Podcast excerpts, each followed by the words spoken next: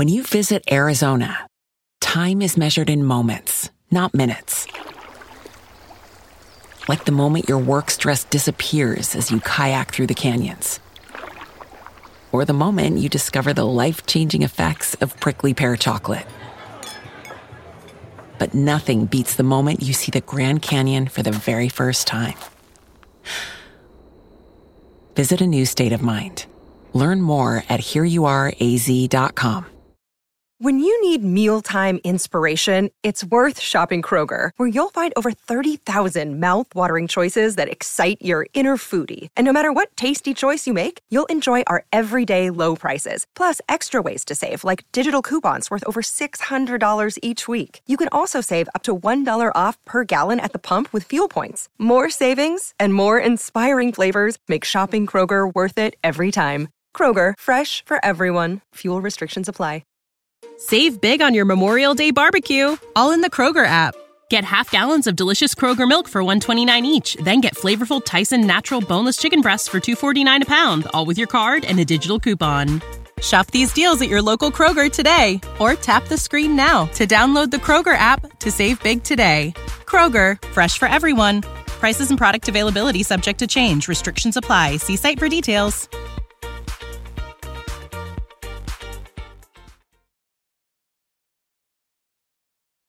Hello, everyone, and welcome to Blogging Theology. Today, I'm delighted to talk to Dr. Mohammed Ghaly. You're most welcome, sir. Thank you so much. Assalamu alaikum, and thanks for having me. Walaikum assalam. Um, Mohammed Ghaly is a professor of Islam and biomedical ethics at the Research Center for Islamic Legislation and Ethics at Hamad bin Khalifa University in Qatar. He has a BA in Islamic Studies from Al Azhar University in Egypt and an MA and PhD in the same specialization from Leiden University in the Netherlands.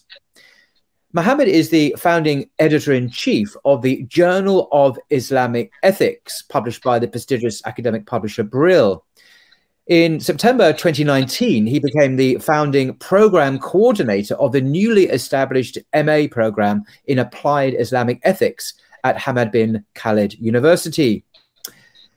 Islamic ethics and its intersection with biomedical sciences is Mohammed's main research interest. He's the author of Islam and Dis- Disability Perspectives in Theology and Jurisprudence, and the editor of the volumes Islamic Perspectives on the Principles of Biomedical Ethics, Islamic Ethics and the Genome Question, and End of Life Care, Dying, and Death in the Islamic Moral Tradition. He's the author of more than 50 publications and an editorial board member of a number of academic journals. He's also the lead principal investigator and research consultant on a number of funded research projects related to the field of Islamic ethics. And his publications can be accessed in a link which I will put in the description below.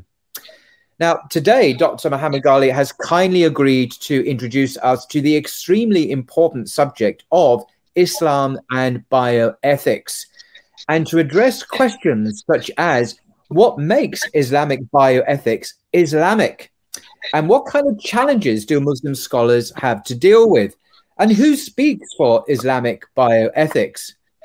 And also, Mohammed will say something about his organization's hosting the World Congress of Bioethics in Qatar, which will be the first time in the Arab world and indeed the whole Middle East. And it will be also be the first to have the theme of religion, culture, and bioethics. And what's been particularly interesting is the blowback that uh, you've received from bioethicists in the Netherlands about even hosting this uh, conference in, in, in Qatar. But uh, that's well, you can explain in more detail the issues surrounding that uh, issue. So, um, so would you like to just to introduce us to um, this important subject? Thank you so much. Thanks for having me again and for the interest in uh, a topic and a subject which is near and uh, dear to my heart. So, not only my academic interest, but also my passion for years now. So, uh, very happy to be the guest of this uh, important channel, widely viewed uh, program So uh, very happy to be with you. Hamza, thank you for coming. So, you. Um, would you uh, just as lay people, uh, men and women who uh, have a, have an intelligent interest in this subject, I mean, what, what is bioethics and and, and what is, is Islamic bioethics? So how, how, how does that differ from a secular, perhaps, understanding of the subject? Yes. So let's start first with uh, explaining a little bit in simple terms what bioethics is. Uh, bioethics is now a well established field whose history, modern history, go back to the 60s and, uh, and 70s. Um, we can think of pioneers like uh, Potter from the United States of America, the school from Georgetown University, the colleagues who established the Kennedy Institute of Ethics. And the whole idea behind the establishment or the emergence of this new field is that the questions raised by the breathtaking advancements in the field of biomedical sciences, these questions cannot be properly hand, handled and examined and addressed by uh, biomedical scientists only. So it needs right. specialists in ethics to deal with them. So yes. to say what is good, scientifically speaking, and beneficial, medically and clinically speaking, is not necessarily also good, ethically speaking. Mm-hmm. Things are quite complex, so we need to address them also from an ethical question, uh, from an mm-hmm. ethical perspective. So things started around this time in the Muslim world. Uh, more or less around the same time, we started to have the same questions, especially when Muslim countries started to uh, import uh, these uh, new biomedical technologies. Um, think of organ transplantation, uh, assisted reproductive technologies, IVF, uh, uh, stem cell research, and all the stuff. So also they started to ask the same questions. We will see mm-hmm. throughout our discussions that the approach was not always the same not only the difference between the religious and secular, but even the very approach itself, who is talking, how these discussions are happening, etc. But more or less um, around the same time, by the 1980s, we will have much more systematic discussions, institutionalized discussions in the Muslim world through the so-called Islamic fiqh uh, academies. So it's about the, the modern biomedical revolution that we started to have, especially roughly speaking, uh, the second half of the 20th century, uh, which made us aware that we need to discuss the ethical implications of this biomedical uh, revolution. And of course, each community and even each individual uh, had to address these ethical dilemmas and uh, ethically challenging questions through the lens of his or her own moral world. Mm-hmm. So, what, what is a particularly Islamic take on this? Because the, the sh- what's the easiest choice you can make? Window instead of middle seat? Picking a vendor who sends a great gift basket? Outsourcing business tasks you hate? What about selling with Shopify? Whether you're selling a little or a lot, Shopify helps you do your thing, however you cha-ching. Shopify is the global commerce platform that helps you sell at every stage of your business. From the launch your online shop stage to the first real life store stage, all the way to the did we just hit a million orders stage. Shopify's there to help you grow. Whether you're selling scented soap or offering outdoor outfits, Shopify helps you sell. Wherever and whatever you're selling, Shopify's got you covered. Sign up for a $1 per month trial period at shopify.com slash try. Go to shopify.com slash try now to grow your business, no matter what stage you're in. Shopify.com slash try. When you need mealtime inspiration, it's worth shopping Kroger, where you'll find over 30,000 mouthwatering choices that excite your inner foodie. And no matter what tasty choice you make, you'll enjoy our everyday low prices, plus extra ways to save, like digital coupons worth over $600 each week. You can also save up to $1 off per gallon at the pump with fuel points. More savings and more inspiring flavors make shopping Kroger worth it every time. Kroger, fresh for everyone. Fuel restrictions apply. Save big on your Memorial Day barbecue, all in the Kroger app. Get half gallons of delicious Kroger milk for 129 each, then get flavorful Tyson natural boneless chicken breasts for 249 a pound, all with your card and a digital coupon. Shop these deals at your local Kroger today or tap the screen now to download the Kroger app to save big today. Kroger, fresh for everyone. Prices and product availability subject to change. Restrictions apply. See site for details. Sharia, uh, the, the the body of Islamic law uh, and and guidance and so on, uh, might not have much to say about stem cell research, for example, or in, vit- in vitro fertilization, all these kind of revolutionary new techniques. So, how does an Islamic, I mean, who, who, in Islam would address these subjects? Presumably the the Sharia scholars, but how would they do it? I mean, what what what um, methods, methodologies, concepts, techniques would they employ uh, to um, uh, deal with these emerging technologies? yes, and, and I think this question it's very important to have historical awareness also.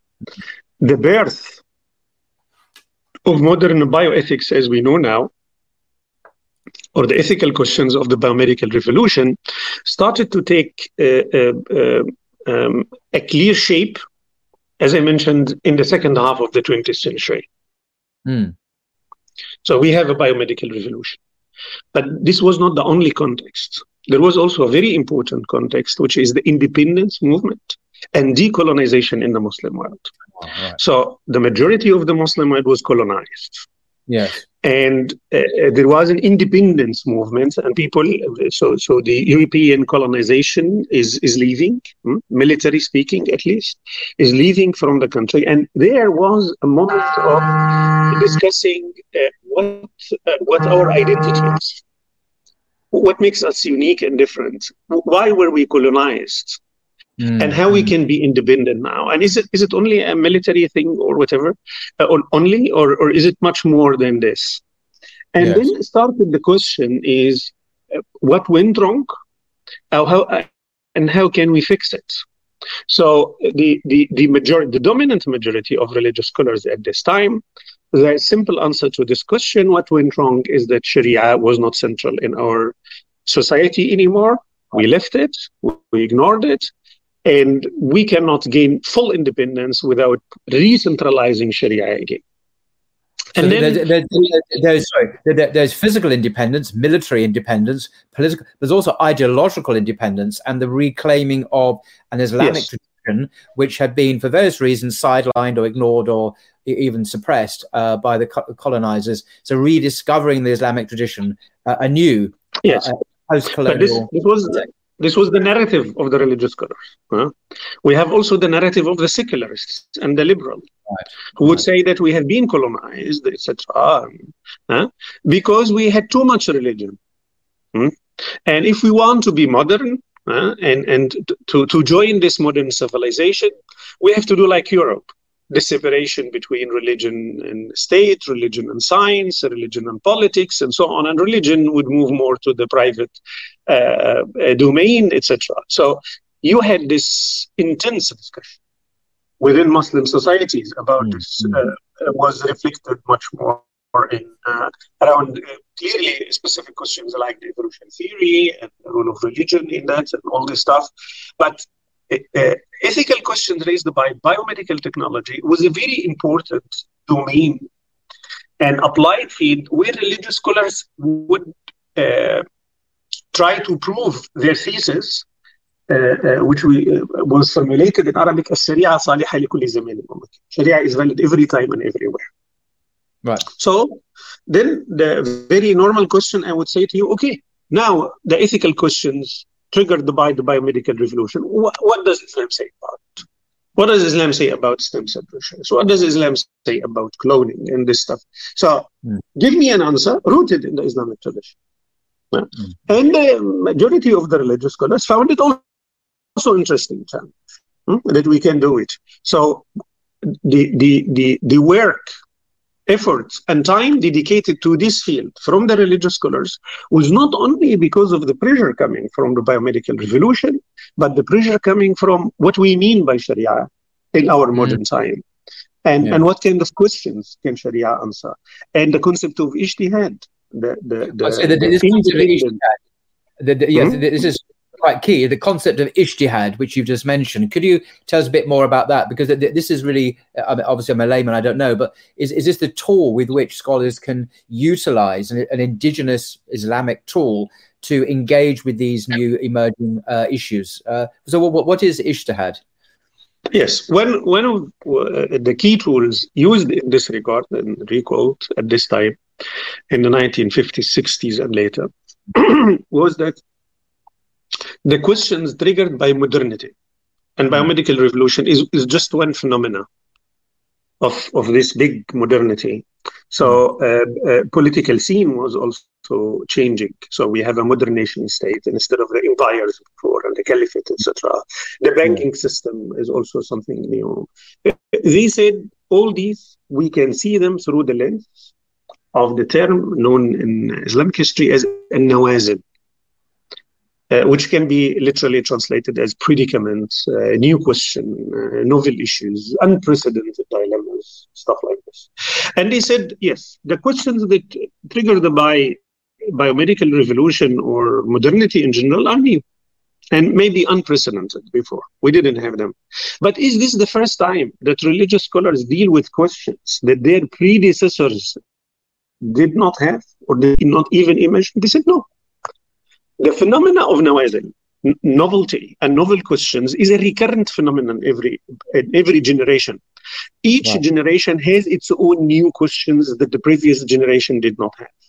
So what we need is to revive the concept of ijtihad, uh, this independent uh, uh, um, um, uh, ethical, uh, um, um uh, religio-ethical reasoning, so that we can provide answers informed by our uh, ethical, religious, and moral tradition, like the uh, uh, previous scholars did. What was the new challenge for them? So they said, in this in this regard, we, we speak about a recurrent challenge, something that happens every time we have something new. The problem was, in order to do ijtihad, practice ijtihad, or this independent reasoning, you, you need two things. The first one is that you understand the question at hand. You know what this is because it's the new one. So it's not like a question uh, when I am praying, I forgot, is it two rakahs, three rakahs, etc. What sh- should I do in this question? This is an old question and happens all the time. And all the, the seasonal questions we have about Ramadan, uh, pilgrimage, and so on. Now, this is a new one. So the possibility that I do not understand it is, is high. Yes. So first I need to have what we call the right perception, التصور الصحيح for the issue at hand. التصور الصحيح للمسألة. We must have this.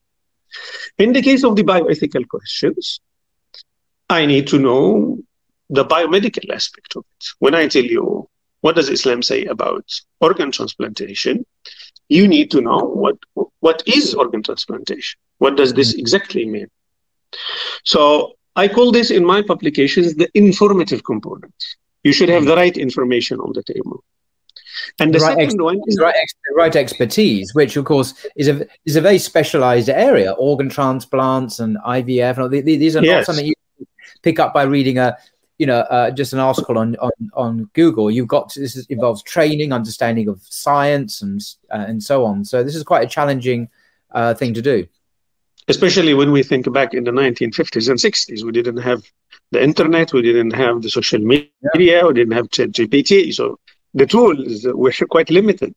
So, so uh, this is when having the right perception at hand. And the, and the second one is the normative. Right. Uh, you you give a normative judgment to say, okay, this is halal, haram, makruh, good, bad. Uh, you judge it ethically and religiously speaking. The contemporary religious scholars had a problem in this regard because the Muslim world was like the rest of the world. You know, one, one of the implications of modernity was specialization. You yes. cannot be good and scholar in everything. Exactly. You have to exactly. be specialized. And the more specialized you are, the better it is. Yes. So it's not just, you know, medicine. It is for other people to understand it. But the more specialized is good, but then that creates an ivory tower effect because you're no longer um, easily accessible uh, for other people because it becomes so specialized. Exactly. That will be a problem for bioethics later. But normally okay. speaking, in modernity, the standard practice is that you must have a specialization. So mm. to start with, you are either in humanities or science. Yes. Within humanities, which humanities, and within science, which science, and within medicine, which medicine? Uh, are you neurologist, cardiologist, and so on? Yeah. So uh, the religious education in the Muslim world was also formulated and shaped and structured according to these lines. I myself studied at Al Azhar University. Hmm? And w- when you are uh, at the age of 14, 15, hmm? around this, you have to choose which uh, uh, um, track you are going to follow. So, for instance, I want to be an engineer, I want to be a physician. Then you go to a specific track, we call it the scientific track, العلمي. You want to study Sharia, then you go to the literary track, Adabi. And you do this at the age of 15.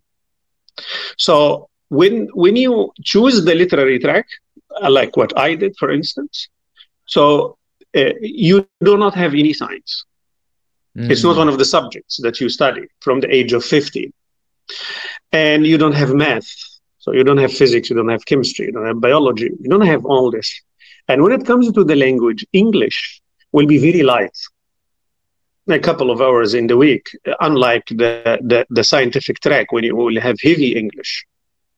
Mm. So you can imagine the, the Sharia scholar, when he is or she is a graduate hmm, at the age of 22 or 23, it means you have been, uh, since the age of 15, you didn't have any science. Mm-hmm. And if you want to be a scholar, so you will do master and PhD and so on. So you will have you will be separated for decades from science. Mm-hmm. So when I tell you what is organ transplantation, you will not know what what these yep. people are talking about. So you will have a big problem. Uh, not only understanding the, the direct question, but the broader context. So if I tell you, look, transplantation, uh, we um, um, um, transfer a tissue or an organ from one body to another, you will tell me, mm. okay, what's the difference between tissue and organ? And then I tell you, oh, tissue, these are cells, and the cells, uh, you have DNA. And I say, oh, what, are, what is the cell and what's the DNA? Uh, these very basics, you do not have them. So it, it became a big problem when we hmm. started mm. these discussions, bioethical discussions. And in order to solve the problem, you have you have two options. One of them is the long-term sustainable solution is that you create these interdisciplinary figures, people who will study Sharia and science together, not to become scientists, but at least to have basic uh, knowledge about what science is, especially modern science. And this will take time. Mm. And people cannot wait? To, to, to develop this hybrid generation, generation of hybrid knowledge. And after 15, 20 years, we will be able to answer these questions. And we don't know if this model of education will work or not. So we move to the mechanism of collective ijtihad. Instead of the individual ijtihad, we move to the uh, uh, collective ijtihad. That ijtihad is not practiced by one person, but by a group. Uh, it's collaborative. So instead yes. of waiting for this super intellectual who's conversant in all the fields, you have a collaborative. Uh, but this whole idea of, I mean, the integrative understanding of, of, of knowledge of civilization is very Islamic, isn't it? There isn't this kind of split between religion and science in life, between the secular and the public. There, there, there is a sense of a holi- it's a holistic system uh, when the West has become very uh, split apart. So it, it's part of the DNA, to use the scientific metaphor, of the religion, I would suggest, to have an integrated understanding of life. Um, so this split apart is, is, something that is sits very awkwardly, I think, in terms of uh, an Islamic uh, approach. So it's good to see that it's coming back together again in this collaborative method that you're talking of. I would say, I would say the the the um, uh, dying out of interdisciplinarity is, is one of the influences of modernity, not necessarily Western, mm. Eastern. So we, mm. we have seen this also in the Muslim world. It, it had found its way even in Al-Azhar, the religious institution.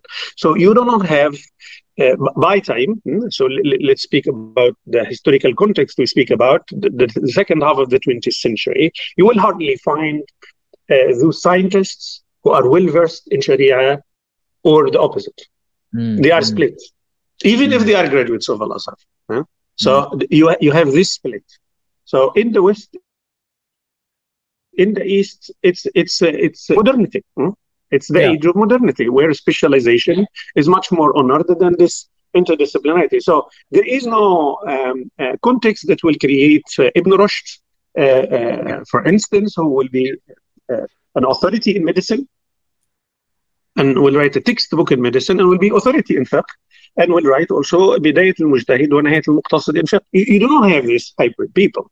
Uh, like Ibn Nafis uh, is a well-recognized physician, but he's also included in uh, the biographies of the Shafi'i scholars. In the Shafi'i school, he, he is recognized as a Shafi'i jurist, although he is a physician, and so on. You do not have this. Uh, so th- this was a problem. The solution was collective ijtihad.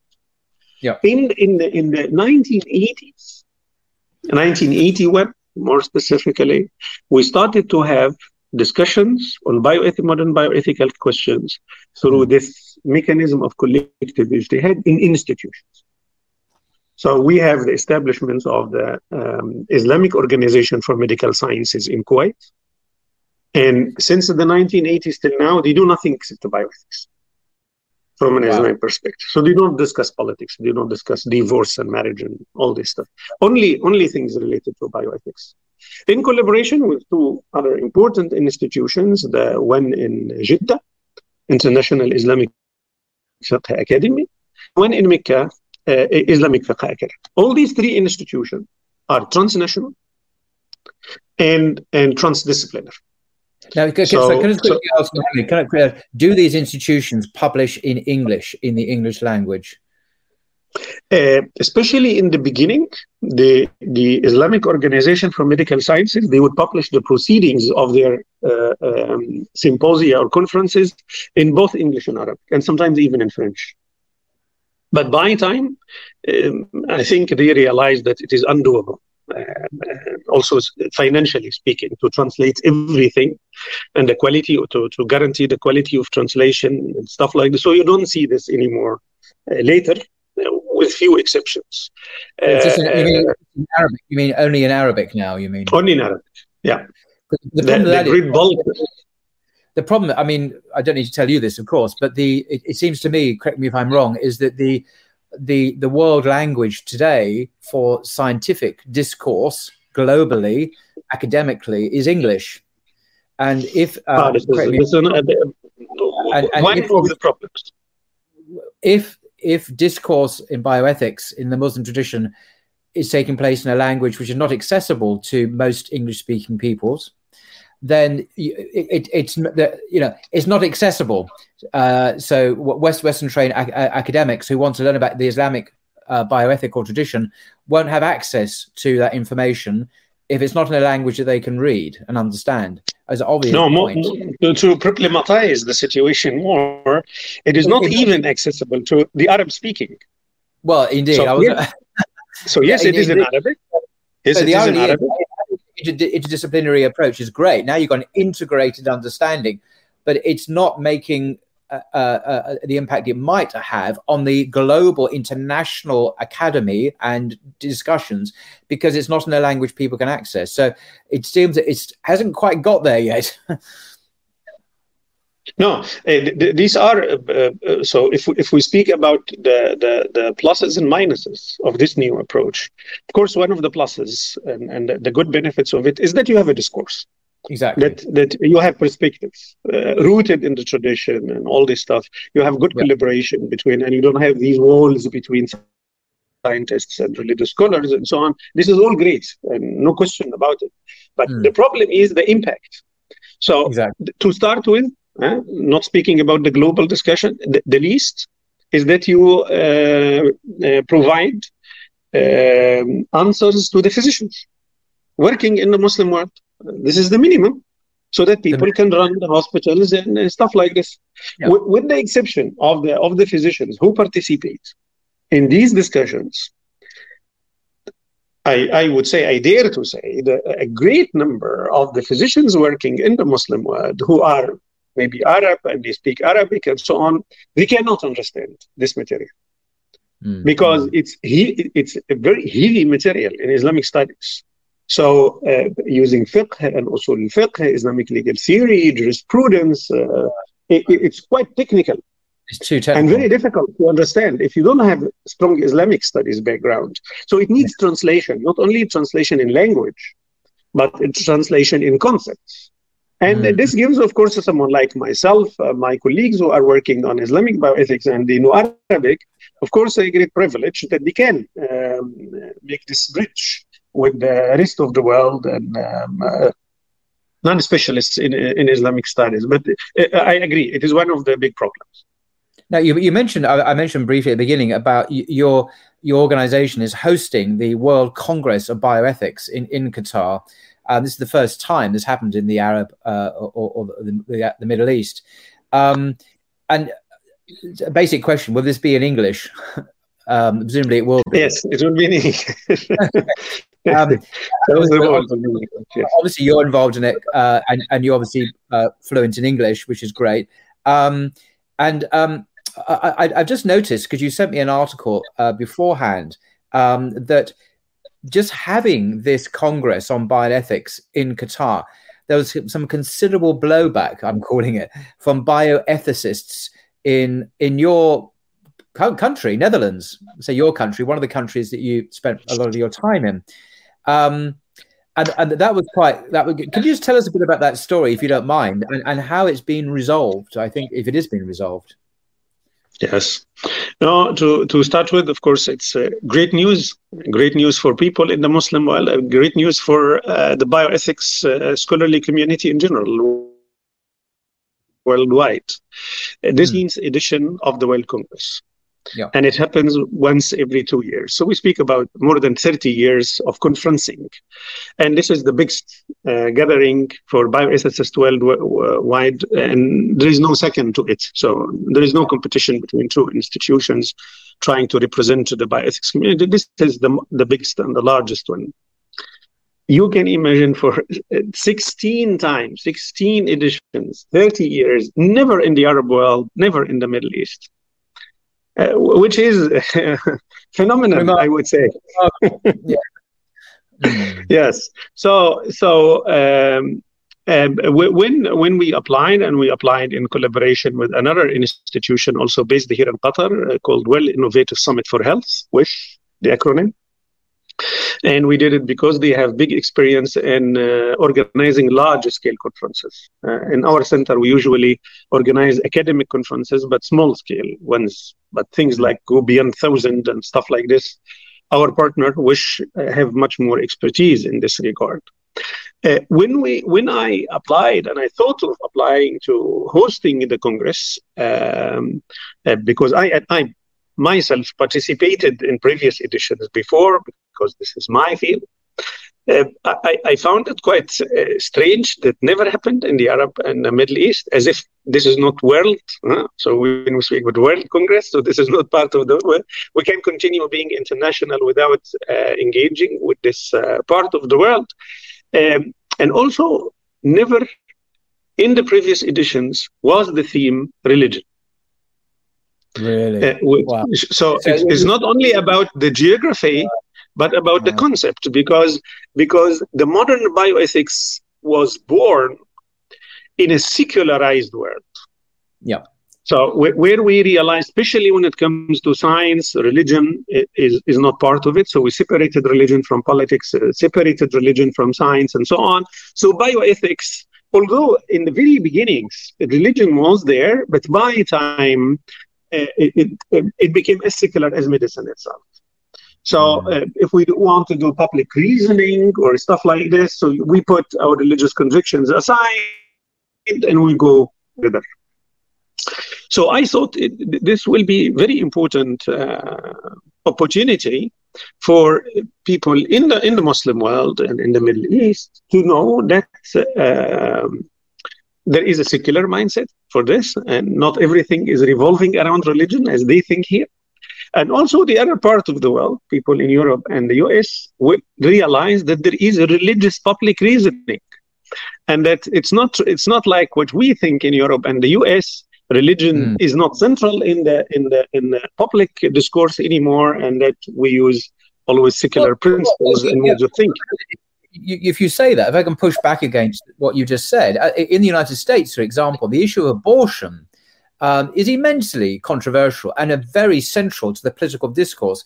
And a lot of people who are very pro-life in the United States are motivated by profound religious convictions, whether they be Christian mostly, because it's a mostly Christian country, but also Muslims and other faith groups as well. So, faith, religion, bioethics, abortion is political, is all wrapped up together in the United States. It's not kind of, I, I, I get your point about not in normative discourse in the academy, it's all separated out. But in terms of the political realities, it's a real hot button issue, particularly in America, to a lesser extent in Europe, much lesser extent, but it's still there ish, actually, uh, in France and Britain and so on. So I, I, I, would push back against the idea that it's wholly separated out in the West and that um, I know what you're getting at, but I think it's more complicated than that, particularly in America. You are completely right. I agree. I'm, I'm just trying to explain why religion was not discussed. Right. Because the field was was secularized in a specific yeah. moment in history. Yes. But yes. it's true, uh, we cannot speak about secular approach to all topics. Mm. So, for instance, stem cell research, when uh, the administration of uh, George W. Bush, the son, uh, yeah. Uh, uh, limiting stem cell research was motivated by Christian perspectives. So at, at, this at this level, yeah, and and some, by the way, to strikingly enough, uh, I was in a conference in Riyadh uh, around this time. This was 2000 and think 2003, five, something like this, when when this law was uh, drafted in the United States. Many of the scientists who were working on stem cell research, research in the U.S. started to uh, move their activities to the Gulf region here, especially Saudi Arabia and Qatar, some of them. Why? Because the religious perspective to stem, uh, embryonic stem cell research from an Islamic perspective is much more permissive than the Catholic one. So yeah. they found that this will be more uh, conducive and welcoming to their research, and they moved here. Uh, their activities, scientific activities. So yes, religion is not isolated, has never been isolated, especially with some topics, and even in Europe, you cannot say that the significance of religion in uh, countries like the Netherlands, Sweden, and Finland is the same like uh, Italy and Spain, yes. for instance. Also, not the same. The, the mm. significance of religion is more. But, but these are all nuances. Huh? Yeah. But when we speak about the field of bioethics in general, yeah. Uh, the main activities are Eastern academia. True. And, and Western academia and their approach to bioethics is secular. They will deal with, with the religious approach in the field uh, um, uh, as minority Hmm? So mm when I was living in the Netherlands, I was uh, teaching a guest lecture in almost all colleges of medicine in the Netherlands. mm But in a course about culture uh, and bioethics, something like this, and you will have only one class, uh, and you will be asked all the time about the exotic issues. Hmm? Hmm. Uh, uh, stories that hit the headlines in the newspapers. Uh, a pregnant woman uh, who's going to uh, deliver, and then suddenly the husband says, "Oh, male doctor shouldn't uh, uh help my um, wife," and then the wife is in danger and the baby is in danger, etc. And he would say, uh, "Doctor, what does Islam say about such a thing?" Okay, mm-hmm. here comes the Islamic bioethics. But when we mm-hmm. discuss, for instance, the big values, hmm, what, what do we mean by autonomy? What do we mean by justice? How to define these big principles? You are not on the table because we know how to handle this from a secular perspective. And the secular perspective, by default, is universal, is accessible to, to everyone, but religious um, uh, ethics is a particular morality. Is not is not universal morality. This is usually the assumption this is not yeah this is, that's the assumption but of course that that's not necessarily true of course because the assumption of bodily or you mentioned autonomy bodily autonomy the sense that i own my own body it's my body i can do with it as i please feeding into, of course, the, a woman's right to choose when it comes to abortion up to birth uh, as it is uh, in, in, the United States, is a profoundly philosophical uh, idea, rooted, I, I, would argue, in kind of post-Enlightenment Western tradition, which has its roots in people like John Locke uh, uh, and Kant and Rousseau and so on. Um, and it's very secular. Um, of course, in Islam, it's completely different. Uh, the, the Quran is very explicit that the universe, everything in the universe, including ourselves and our bodies, is owned by God. But we are not the owners of ourselves because we are God's property, if you like. We're, we are, and, and He is God. He is the Lord. Um, that's a very different premise to begin with when it comes to what we do with our bodies ethically, isn't it? And the, the Western yes. idea presents itself as uni- you're right, uh, as universal, axiomatic, based on human rights. But it actually, I, I, would argue, it's rooted in very particular uh, uh, uh, intellectual tradition in the West. There's a genealogy that you can trace all the way back uh, to certain philosophers, certain thinkers, even, even back to ancient Greece, you know, back to Aristotle and so on. And it's not universal. It's not Chinese. It's not Islamic. It, it, it doesn't come from sub-Saharan Africa. All these different civilizations, different worldviews, different philosophies and assumptions about what it is to be human, what it is to be a, a being in the world that is a, a divine creation.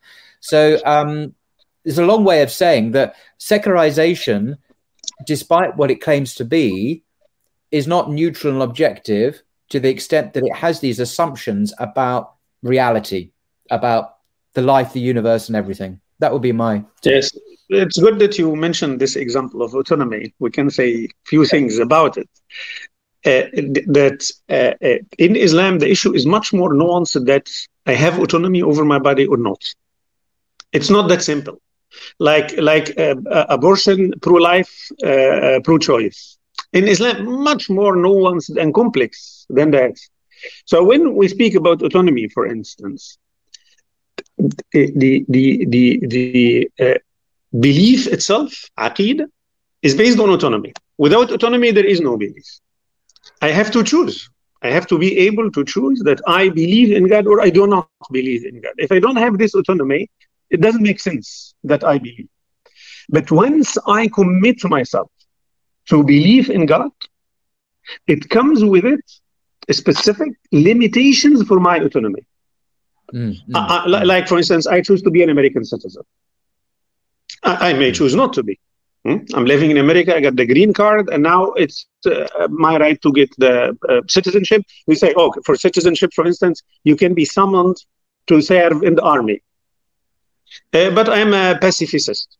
I don't like that, and I don't want to be committed. Okay, then you say, I, I will not accept it. So, so, so you, you commit yourself to a system of belief. It means your autonomy will not be the same. of Your autonomy will never be the same. Like the person who does not commit himself or herself to this system of belief. So there is, first of all, God's permission. Number one, without God's permission, you cannot touch your body. Like in euthanasia, you want to actively terminate your life. We say you cannot do that because the author of life is the one who can decide about its end. That's why su- suicide is forbidden. It's haram because we're not it the is. author of our life. It's a gift from yes. God, and therefore autonomy there doesn't exist. There is no autonomy. no, no, there, there is no autonomy in this sense. Huh? In this there is sense. no autonomy yes, in this I, sense. but there is sense. autonomy. So yes, we are not the owners of our bodies, but we are the trustees of our bodies. أمناء على الجسد. And I, I, am the only trustee over my body as an adult mm. person. So the physician does not have higher authority over my body than myself. Mm. Nobody has. Why? Because I am the one who will be held accountable before God about, about what I did with this trust, with this amana. He gave it to me, not to someone else. So yeah. I can say to the physician, don't touch my body will say, if I do not interfere, your health will be at risk. I say, I don't care. It's not, it's not your business. Why? Mm-hmm. Because it's my responsibility. It's my autonomy.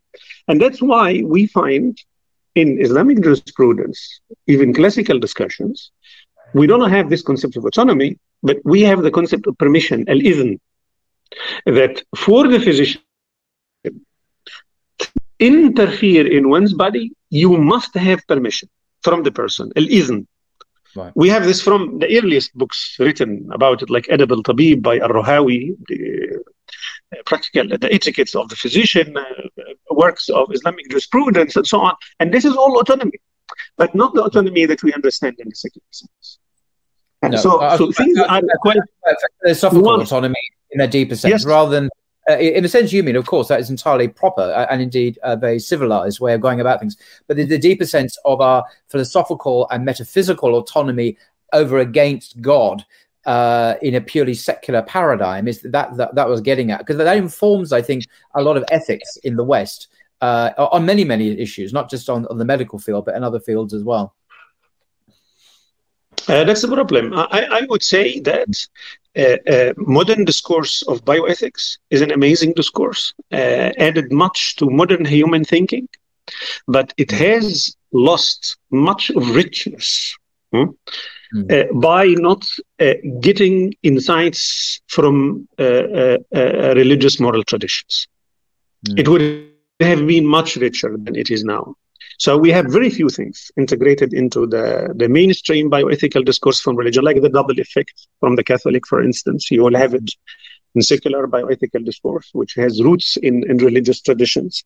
But beyond this, uh, there is this feeling that uh, we, we know it, we know how to do it. So we don't we do not need religions to help us in this regard. And and I say this a big myth in uh, in the, in the secular bioethical discourse. And I hope that having the World Congress of Bioethics in, in, in, as a Muslim majority country in the Middle East, in the Arab world, that it will help uh, this uh, mutual understanding so that secular bioethicists can learn from the religious discourse and religious bioethicists would learn from the secular bioethical discourse and so on. But if you would like to uh, speak about the controversy, we can also get into the controversy. Uh, yes, but before before we get, I do want to get to that because I think it, it really illustrates the, this, the the context in which this conference is happening, uh, and and it suggests all sorts of Orientalist tropes and so on. But come to that in a second. So I just want to come back to what you said because bi- bioethics is not just an obscure area of intellectual medical concern.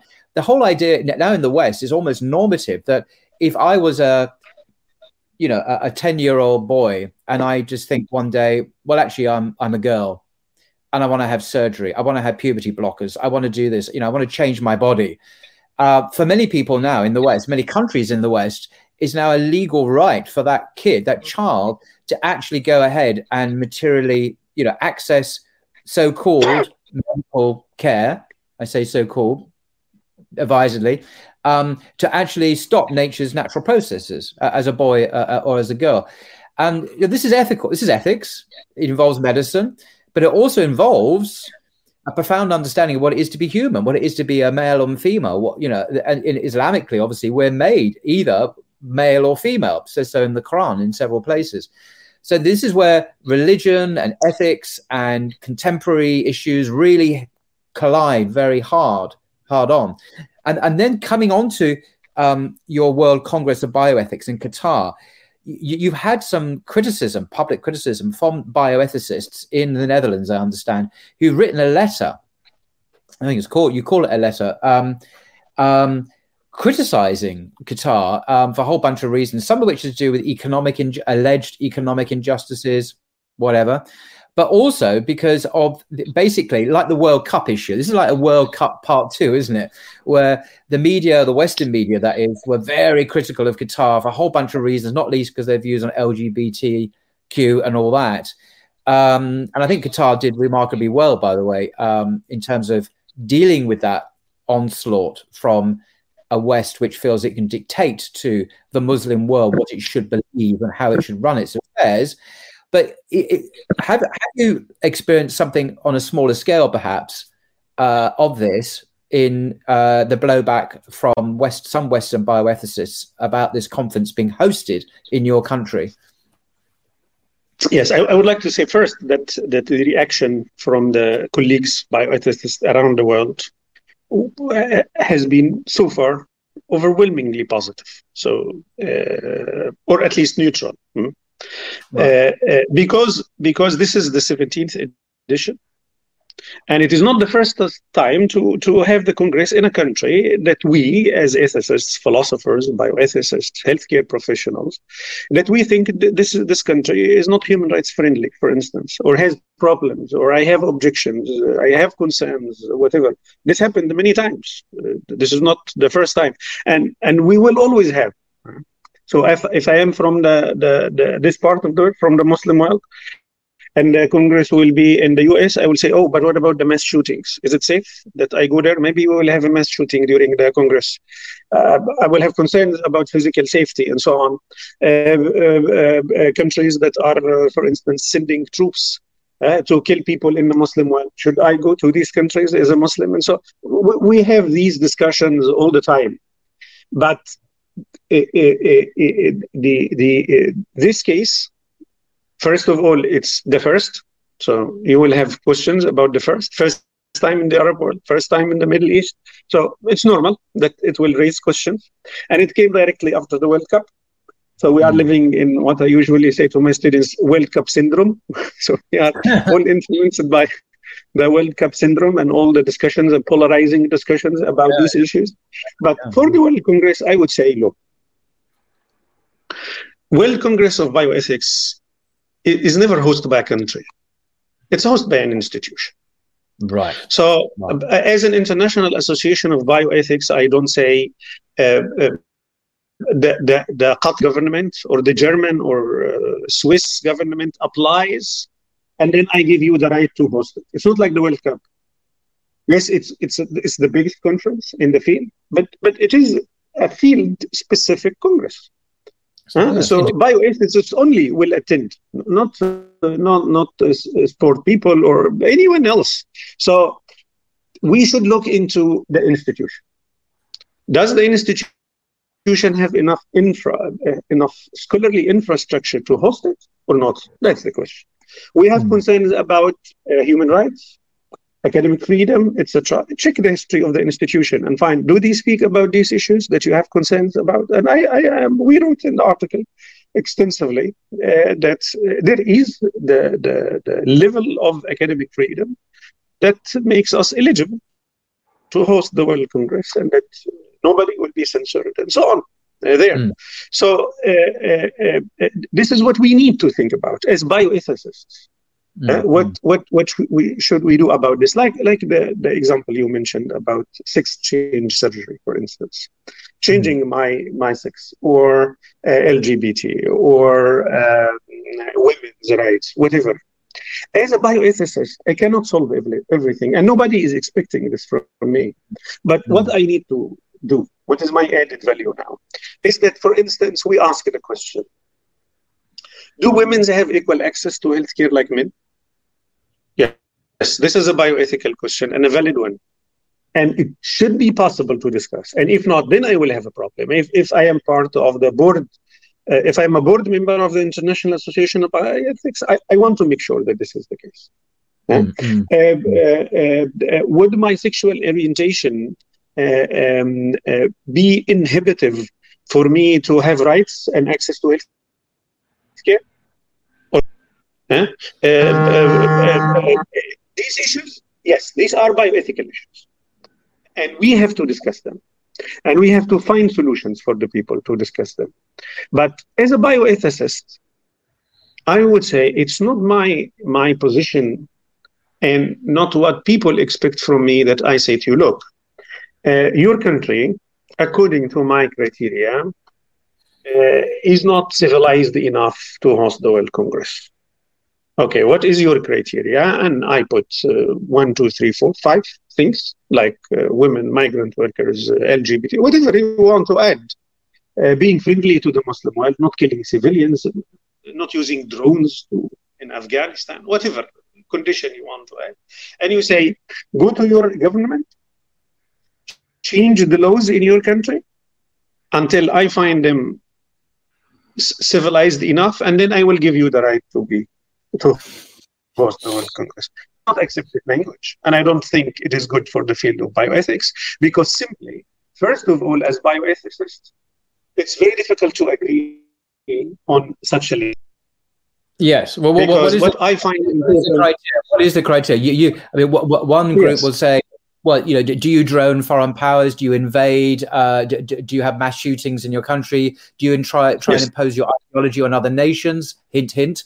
That these are criteria that matter. Another bunch will say, well, what about LGBT rights? Do, do, do, does your yes. country support the right of five year olds to change their sex without telling their parents, et cetera, et cetera, et cetera?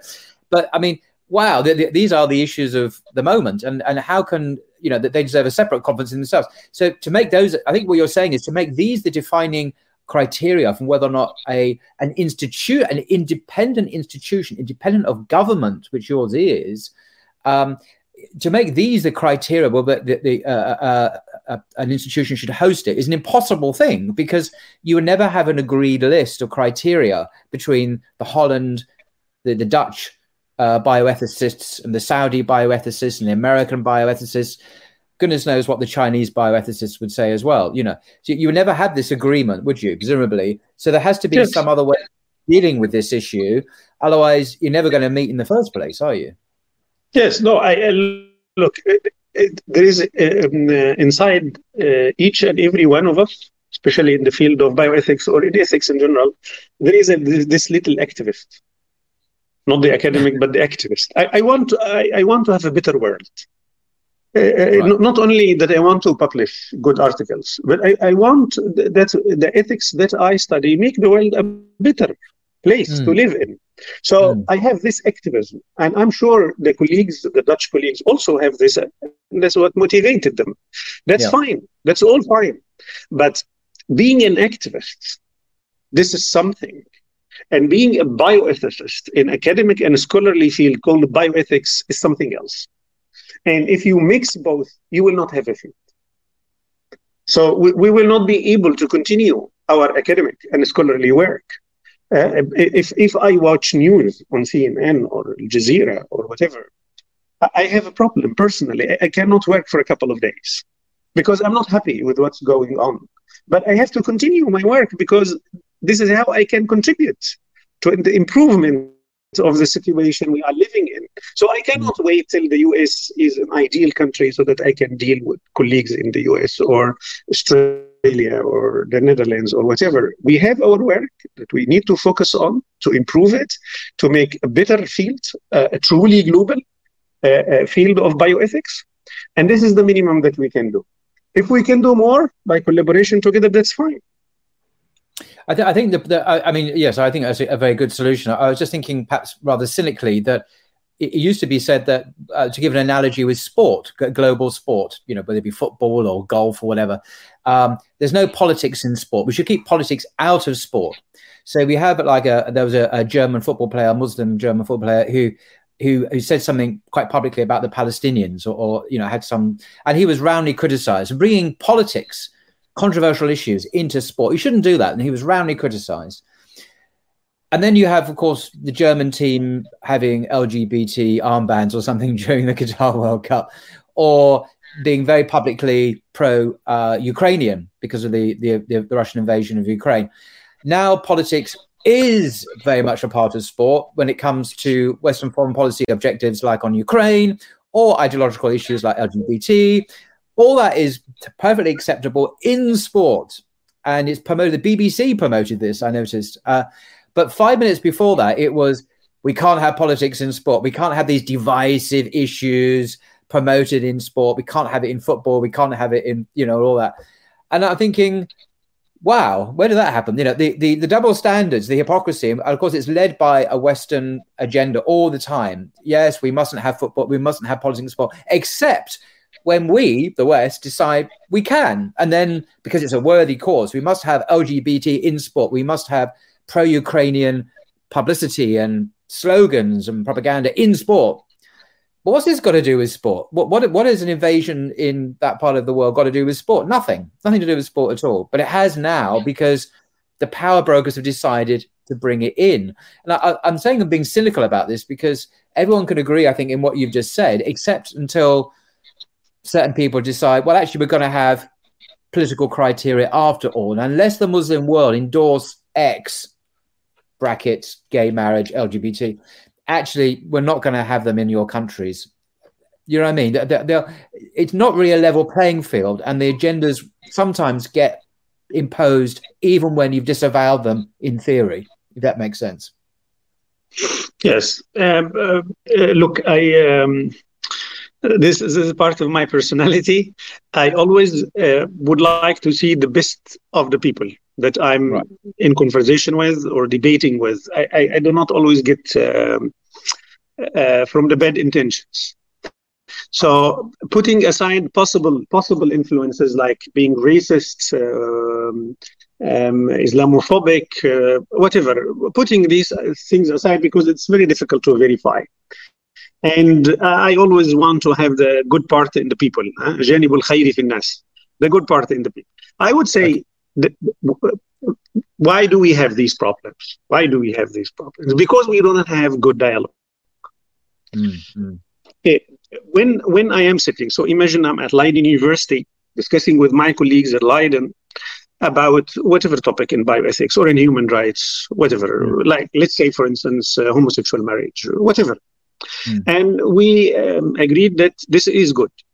This is good. Mm. It is a good thing and let the people have their individual liberties and so on, because it's part of the uh, individual freedoms. Uh, mm. Why not? Uh, so you can decide to marry, and you can decide to marry who, uh, male, female, whatever.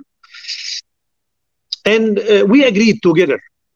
The problem is that we come to the conclusion it's not only good for us; it's good for everyone. Hmm. So it's not only particular morality or secular morality, but universal morality. And those who do not agree with us, with the best goodwill, I would say not civilized enough.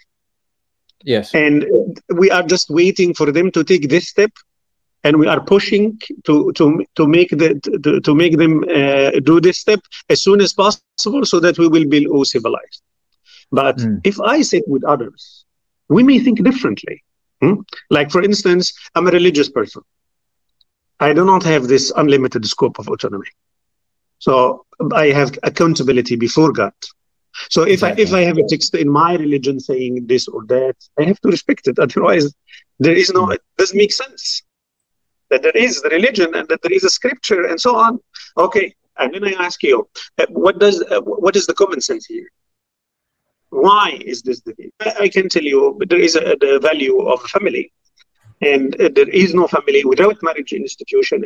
In marriage institution, there are mutual rights and obligations, etc. I'm sure with this dialogue, it's not necessarily that we will agree on everything, but at least we will have this epistemic humility that mm. we know uh, that yes, I am right, huh? but maybe these people also have something to say. The problem is that in Europe and the United States, if we agree, at least the majority, we think, okay, this is the norm, this is the standard, and everyone should listen. And this is a big problem. So the ethical discourse is not global. Bioethical discourse is not global. And then we think it is global. And it is a fallacy. And he, here comes the problem. Mm. No, I, I agree. I, I, I, hear that you want to be and um, positive in your estimation of people, and that's a very a very good thing. But when I look at what's going on in France and other countries, the sense of natural superiority values are the values of civilization. And this discourse is used not just on the right, it's on the left as well. This seems to be uh, across the board agreement that um, French values are the, the civilized values. Uh, for example, I'm not picking on France, I'm giving it as an obvious example. It's not only that country at all um, it makes the genuine kind of respectful uh, uh, dialogue that you're speaking of rather difficult because you know you know you, you say you don't want to impute racism or islamophobia or orientalism into this ideology but it kind of is there isn't it orientalism is obvious you don't need to be a doctor of islamophobia to spot it you know um, you know, if I had my way, you know, every every every Frenchman and woman would read Edward Said's book, Orientalism, just to remind them that there is another way of seeing the world that's not just the French way.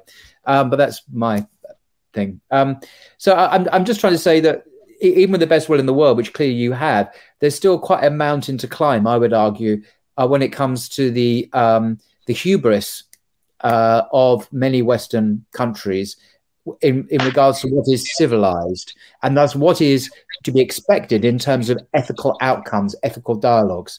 And unfortunately, the, the asymmetry there of power and hegemony is still very striking, I would say, in today's world. Yes, but I also have to say something about this. Uh, mm. Why is not the bioethical discourse global mm. or not global enough? Mm. Uh, of course, part of it because we are not doing well in the West. We are not having uh, uh, a dialogue on the basis of equality and, and mutual respect and so on. Yes, we, we can be criticized, and I consider myself as someone who's been living in the Netherlands, got my education there, and so on. It's something that we can be criticized for. But also putting myself in the Muslim world, I'm also part of this Muslim world. There is also criticism. Uh, uh, like, for instance, uh, I can ask you, in, in my capacity as a German or American or Swiss bioethicist, where is your bioethics? Where is this that I have to engage with? Huh? In, in, in the West, you have a very strong academic infrastructure. So mm. th- there is hardly any, I cannot think of any college of medicine or hospital with no professor and team of bioethicists. You have it. Here in this part of the world, yes, I am, I am professor, I, as you introduced me, of Islam and biomedical ethics. Okay, how many do we have in the Muslim world? Mm. I, to be honest, I, I don't know any mm, with this title. But does this mean that we do not have bioethics? Yes, we have. But for instance, colleges of Sharia, I, I am part part of the College of Islamic Studies, but not, not, not every college of Sharia would have someone who would uh, completely dedicated to this topic. So they will make it, for instance, in their PhD dissertation. A professor will write a book, and then we'll go further with other things. So you do not have this specialization, this infrastructure like what we have in the West. It's fragmented. Mm-hmm. It is not mm-hmm. focused. Uh, and that's why we do not have. You asked me, uh, are they publishing? Are these councils publishing in English? They are not publishing in English, although mm-hmm. it is an international language. So this also is hindering the dialogue. But on the other hand, I have also to say why do I have to learn English and you do not have to learn Arabic? I know. If you want to know about, about the Muslim world. Absolutely. And I was aware of that yeah. when I was saying that. I, I, I, was aware I was making an Orientalist point, actually. But I, I, I was also, I, was, uh, I was also aware, though, that I was making a real realpolitik point as well. In that, although you're right, there's an obligation for them to learn Arabic too. But in terms of, as I mentioned, the asymmetry of power, the hegemony of the West at the moment, that is the case.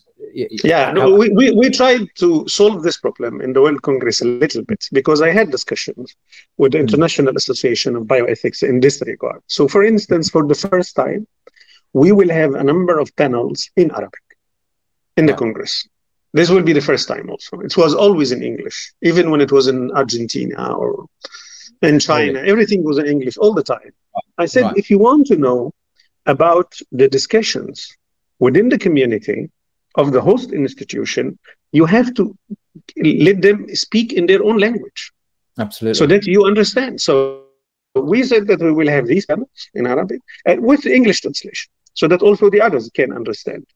And they, they found it a good idea and they said we make it like a standard practice every time. So if we are in China, then we have a couple of pan- panels in Chinese. And if we are, uh, for instance, in India, we have a couple of panels in their own language and so on. So uh, th- this this would help um, um, uh, a little bit. But if I want to speak about uh, to specialize in African bioethics, it's not possible that I don't know any African language. Mm-hmm. And I expect that they will make everything for me in English because I am living in the United States. Of course not if you want Arabic, Arabic is not a local language. Mm, Arabic mm. is the lingua franca of Islamic studies. So you yeah. cannot say that uh, uh, I'll, I'll, be able to be uh, uh, uh, very much a specialist in Islamic studies, and I don't know Arabic, I don't know Urdu, I don't know, know Persian, any of the Islamic languages, and still everything's fine. Not all. If I want to specialize in Greek philosophy, and I don't know any Greek, okay, how can I claim that I am a specialist? So language sometimes is also important, but there are, to, to put it short, uh, there are things for which Western and secular bioethics could be criticized, and there are also things for which Islamic bioethics and how the bioethical discourse in the Muslim world is running also to be criticized. Now, the, the, this attitude of yours is actually quite positive because uh, uh, pointing a finger at the other side and saying these are your faults. You're saying no, we, we have issues, you have issues. In other words, you're creating a in, t- in, terms of the blame culture, if you like, you're creating a level field. We all have issues we need to deal with, and, and that kind of takes away the the uh, any potential polemical, antagonistic kind of agenda there. So I think that more irenic approach uh, might, might win over people better. Yes, I think I, I, had this also developed it maybe because of my personality and character, but also because of uh, how I lived. So uh, mm. half of my life in the Arab world, the other half is in the West. So I have also seen uh, both sides. They made what I am now.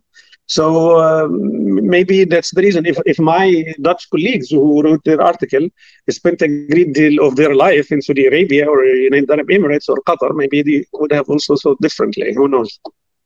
Mm, okay. Uh, so when is the uh, the World Congress of Bioethics taking place? Uh, it's uh, between the second and the sixth of May, uh, 2024, next year. No, so I've got a year to go. Okay. Hmm. Uh, yes. That'll be I, I, I, hope that gets a lot of attention in, in on social media uh, and online as well, because I think it is a significant paradigm shift uh, to, uh, and indeed it's the first time it's ever been happened, ever taken place in the Middle East as well. So much overdue, clearly, and I wish you obviously very well for that. Um, and, and, perhaps we'll we'll draw to a conclusion. But I just wanted to stress, as I mentioned at the beginning, um, that you, you have uh, authored a number of publications in, in, English as well, and these these can be accessed uh, via a link which I'll put in the description below to academia.edu. But I'll put the link in the description below. Um, just to conclude, if we may, is there anything you, you want to share with us in terms of what we as lay people, if you like, non-specialists, should understand about uh, Islamic uh, Islam and bioethics as a takeaway? What, what, what, how should we remember what you've said, and how should we think about this ongoing in terms of the issues? Yeah, well, again, to put uh, things uh, simple, uh, Muslims, like any other human beings, they have their own moral world. This moral world is a complex one, vast structure. Uh, part of it is religious, for sure, but mm. not only. So there is a cultural, social part. Uh, there is a part related to our age, our social status. My moral world as, as a husband is different than my moral world as a father, as a, as a colleague at work, and so on. So, in order to handle the, the ethical dilemmas and ethically challenging questions coming from uh, the ongoing biomedical revolution that we are living in, people need to check their moral world to know what is what is what is good and what is bad, what is doable, what is not doable, etc. And uh, Muslims are uh, doing the same. Uh, the problem is that in order to answer these questions, uh, the answers are not uh, ready-made. So, so you mm-hmm. cannot go to the Quran directly and then you will find the answer or the Sunnah. There is a level of ijtihad, hmm, of, of uh, heavyweight reasoning that should be done this heavyweight reasoning uh, necessitates involving people from different disciplines, only religious sciences and not only Sharia, but also people from biomedical sciences. I would even say more people from philosophy of science, people from uh, different domains, in order to have uh, a rich uh, uh bioethical discourse. And um, um, understanding this discourse, uh, understanding its historical roots, um, understanding its engagement with the different disciplines inside and outside the Islamic tradition is the thing that I'm doing on a daily basis. And I'm very, very happy to be the uh, a fortunate person to be paid for uh, uh, um, exercising his passion, uh, things that uh, I enjoy doing. So th- this is my work, and this is uh, what I'm doing and I hope that my publication my media uh, appearances like this one. I, I, don't do that much, but um, uh, because I have also my students and uh, I have my academic uh, projects and I have my children as well to take care of at home. So, uh, but I hope uh, these both academic publications, media appearances, etc., will help people, not only Muslims, but people in general, to understand how this uh, world religion, like Islam, interacts with these uh, ethically challenging questions, uh, big questions in our life, and to make you as a physician, as a healthcare professional, as someone who tries to understand why people behave in the way they do, uh, mm-hmm. that my work will be of help in this regard and that we can have uh, a bit more understanding for each other than what it is the case at the moment in uh, our very polarized and polarizing world where we are living in. Indeed. Gosh. Well, I do commend you for your uh, outstanding work, uh, Professor Mohammed Ghaly. Um, and I also very grateful for your time. In, as you mentioned, all your uh, many commitments, academic and personal, uh, that you have. Um, so very grateful that you can share with us uh, your expertise. And um, I, I, I, certainly, and I hope many other people as well, will be watching what you do uh, and your work uh, with with increasing interest. And Islam is not going away. Islam is a growing religion globally.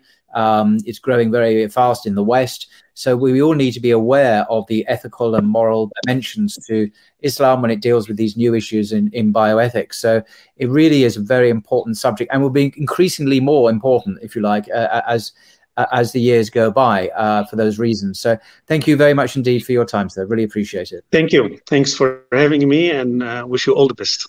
Assalamu alaikum. When you need mealtime inspiration, it's worth shopping Kroger, where you'll find over 30,000 mouthwatering choices that excite your inner foodie. And no matter what tasty choice you make, you'll enjoy our everyday low prices, plus extra ways to save, like digital coupons worth over $600 each week. You can also save up to $1 off per gallon at the pump with fuel points. More savings and more inspiring flavors make shopping Kroger worth it every time. Kroger, fresh for everyone. Fuel restrictions apply. Save big on your Memorial Day barbecue, all in the Kroger app. Get half gallons of delicious Kroger milk for 129 each, then get flavorful Tyson natural boneless chicken breasts for 249 a pound, all with your card and a digital coupon. Shop these deals at your local Kroger today or tap the screen now to download the Kroger app to save big today. Kroger, fresh for everyone. Prices and product availability subject to change. Restrictions apply. See site for details.